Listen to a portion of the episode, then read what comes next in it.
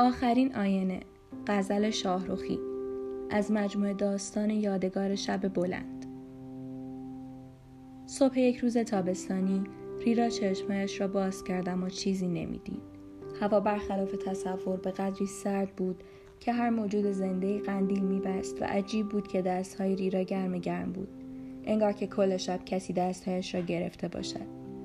بعد از چند ثانیه تصویر گنگ و مبهمی پیش رویش ظاهر شد. مه متراکمی بالای سرش دید و کمی بالاتر از مه. چیزی مثل لایه نازک یخ به چشم می‌خورد. کمی جلوتر چند تپه کوتاه و بلند بود. ریرا از آن بالا رفت تا بالای یخ را ببیند. لایه یخ به قدری شفاف بود که تمام چیزهای زنده و غیر زنده در بالای آن دیده می‌شد. درست همانجا دریاچه بود که در نظر ریرا آشنا می آمد. آنقدر آشنا که با گذشت هر ثانیه بیشتر اتفاقات شب قبل را به خاطر می آورد. یادش آمد که نفس نفس زنان لب دریاچه نشست. مرغابی ها و قاس ها پراکنده میچرخیدند و جز صدای برخورد قطرات باران به سطح آب صدایی شنیده نمی‌شد. تا همینجا را به یاد آورد و حد زد که بعد از آن خوابش برده باشد. اما حالا او اصلا نمی‌دانست که چرا در دنیای زیر دریاچه است. تمام وجود ریرا برخلاف ظاهر همیشه آرامش پر از ترس شده بود. چشمهایش را ریز کرد تا با آفتاب سردی که درست از روبرو میتابید مقابله کند و چیز عجیبی که از دوردست به او نزدیک می‌شد را بهتر ببیند. موجود عجیب هر لحظه جلوتر میآمد. چشمهای بسیار درشت صورت بنفش موهای کم پشت و اندام نحیفی داشت. نه شبیه به انسان بود و نه حیوان. صاف آمد و کنار ریرا نشست. ریرا که در به در دنبال کسی میگشت تا بفهمد اطرافش چه خبر است و علت حضورش را از او بپرسد رو به موجود کرد و پرسید تو میدانی من کجا هستم؟ موجود گفت میخوایی بگویی نمیدانی؟ ریرا چند ثانیه مکس کرد موجود ادامه داد نام من پرواست به نظر ترسیده ای ترسیدم؟ همینطور است. چرا من اینجا هستم؟ چطور می‌توانم برگردم؟ برگردی؟ میدانی چند وقت است که اینجا منتظرت نشسته ایم؟ اگر هم بخوای برگردی مطمئن نیستم شدنی باشد. لاقل من راهش را نمی‌دانم. در همان حال کری را سعی می‌کرد چیزی از حرفهای پروا دستگیرش شود. صدایی به گوشش خورد که هرچه میگذشت بلندتر می‌شد. صدا نزدیکتر آمد. پروا را صدا می‌زد. انگار که او را می‌شناسد و با او کار مهمی دارد. راجی بدحال است. خیلی بدحال. به نظر می‌رسد تا چند ساعت دیگر دوام نیاورد. عجله کن. باید بر چشمش که به ریرا افتاد باقی حرفش را خورد. بغز کرد. بالاخره آمدی ریرا؟ می توانی به دادش برسی؟ نام من را از کجا میدانی؟ صاحب صدا کمی جلوتر آمد. تا از زیر سایه درخت نخل پیر کنار آمده باشد و ریرا صورتش را ببیند. دو گیسه بافته از دو طرف گردن بلندش آویزان بود. به رنگ آبی جیغ و ارغوانی. اندام وارفتش که به ژل شباهت داشت می جنبید. خنده مزهکی کرد طوری که انگار تا به حال نخندیده است. می‌خوای بگویی مرا نمی‌شناسی من اشک هستم فراموش کار شده ای ریرا. ریرا دلش می‌خواست فریاد بکشد.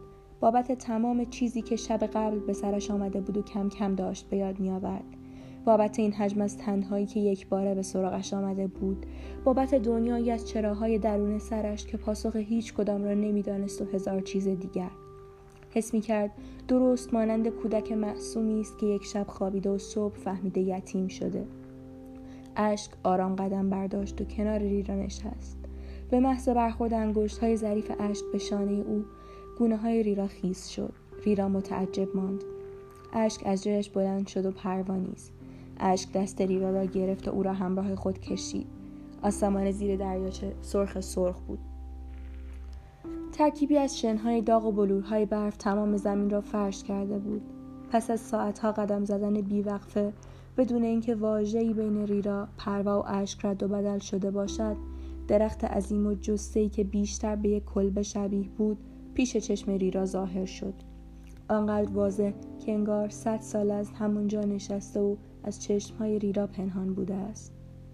درخت شاخه های بلند و تنه پیر و فرسوده داشت.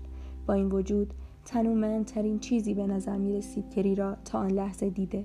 درخت درست مثل یک خانه در و پنجره داشت. در چوبی و کج و کله و پنجره هایی که در با قاب زنگ زده. ریرا پشت سرش را نگاه کرد. پروا و اشک را دید که از او می‌خواستند داخل شود. دلهوره به جانش افتاد. به درخت نزدیک شد. به محض ورود با چیزی بزرگ و تپنده مواجه شد که درست مثل قلب یک انسان بود.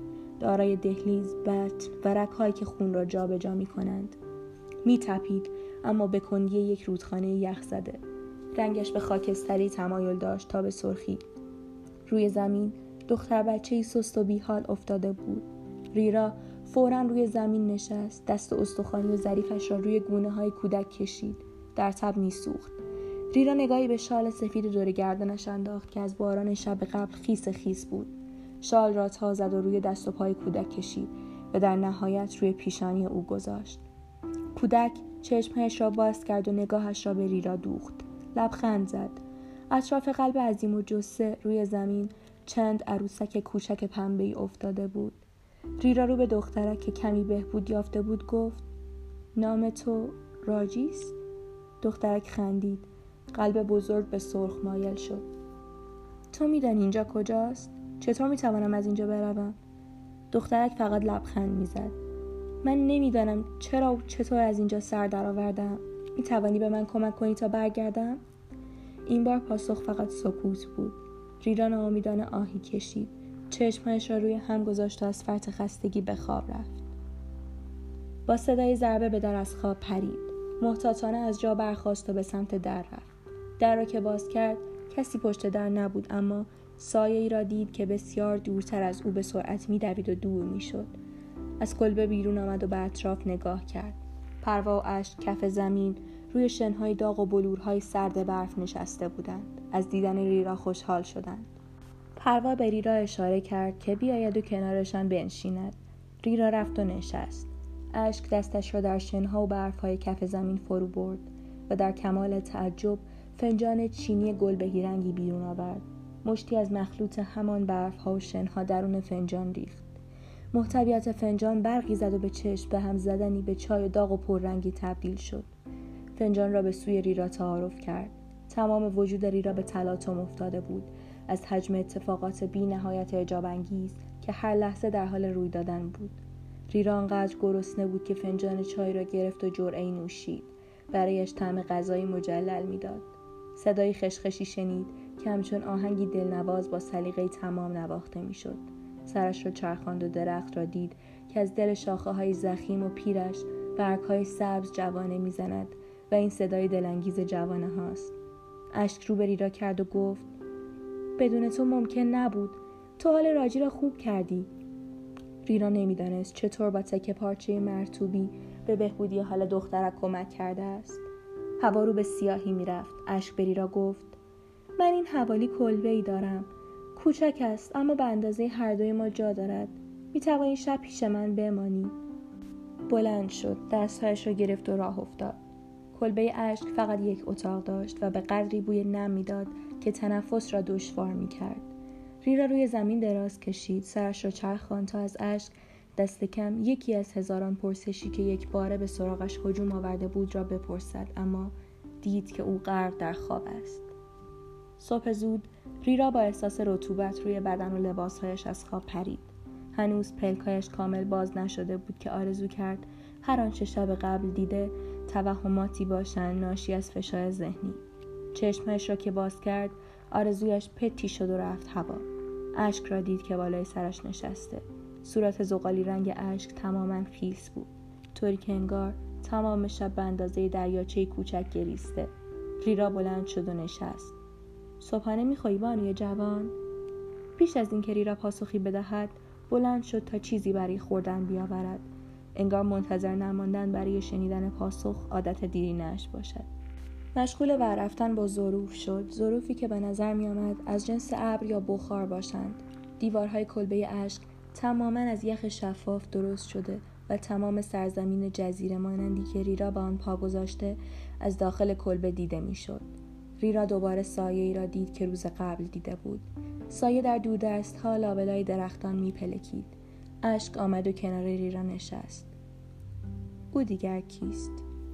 او مهم نیست برای خودش این اطراف میپلکد اینجا کجاست؟ چطور می‌توانم بروم خانه؟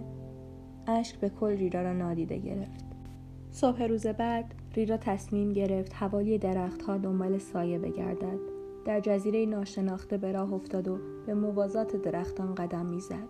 جایی رسید که جز انبوه درخت چیز دیگری دیده نمی‌شد.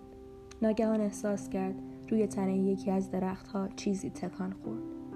سرش را چرخاند و قامت ناقص الخلقه را دید که روی شاخه بلند لم داده است چهره مفتزه داشت که در کمال تعجب در نظر ریرا دلنشین آمد موجود عجیب به محض دیدن ریرا خواست فرار کند صبر کن من کاری ندارم موجود عجیب مردمک چشمهش گشاد شد به ریرا زل زد خودت هستی؟ ریرا؟ تو مرا می‌شناسی؟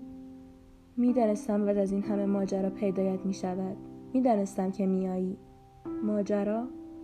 کدام ماجرا؟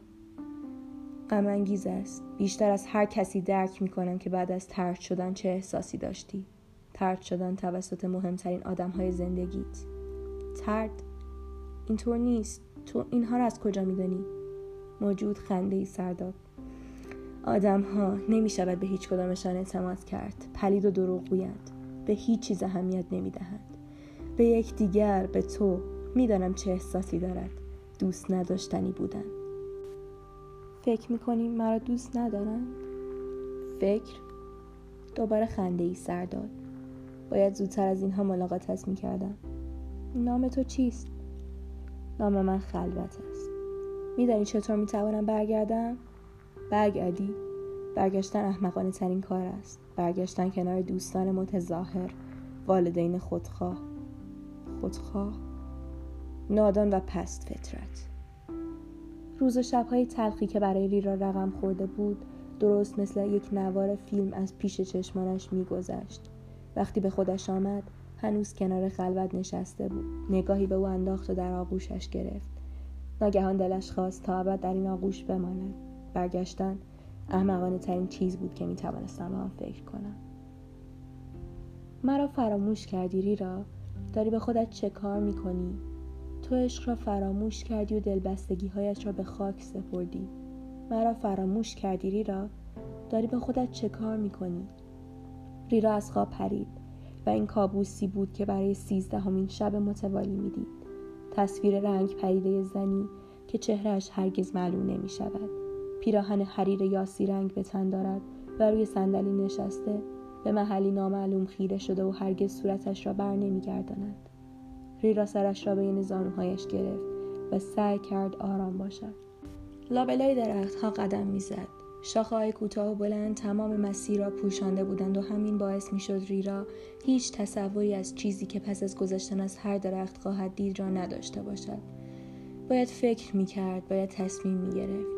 باید میپذیرفت بزرگترین تغییر را که به عمرش دیده در این افکار غرق بود که سایه قول پیکری روی زمین دید. سرش را بالا گرفت و با قلعه متروکه مواجه شد. کسی دوروبر نبود. جلوتر رفت. هوای اطراف قلعه بوی مرگ می‌داد. گوشهایش مدام فرکانس های جیغ مانندی احساس می‌کردند. روی زمین تک سنگ های شبیه به سنگ قبر همه جا را فرش کرده بود. ری سمت در رفت. در چف نشده بود و به نظر می رسید کسی به تازگی آنجا بوده است. ریرا در را هل داد. درون قلعه درست مثل اتاقهای سردخانه بوی تعفن می‌داد و پر از ستونهای بلند بود. ریرا پشت یکی از ستونها ایستاد و سعی کرد بفهمد چه خبر است. سمت راست قلعه اتاقی بود که به زندان شباهت داشت. میله های فلزی دور تا دور آن را گرفته بود. ریرا از پشت میله ها زنی را دید که تصویرش بیرنگ و رو بود. روی صندلی نشسته لباس حریر یا رنگی به تن داشت و چهرهش پیدا نبود. ریرا سرش را تا جای ممکن چرخاند تا چهره زن را ببیند. تمام صورتش با شره های خون پوشیده شده بود. زن به قدری زیبا بود که حتی رد خون روی صورتش او را زیباتر می کرد و به قدری فریبنده که دقایقی طول کشید تا ریرا بفهمد او یک جسد است. سایه موجودی که با جسم مرده زن حرف می‌زد روی یکی از ستونهای بلند افتاده بود و این سایه در نظر ریرا آشنا آمد. نفسش را حبس کرد تا با نهایت دقت به صداها گوش دهد.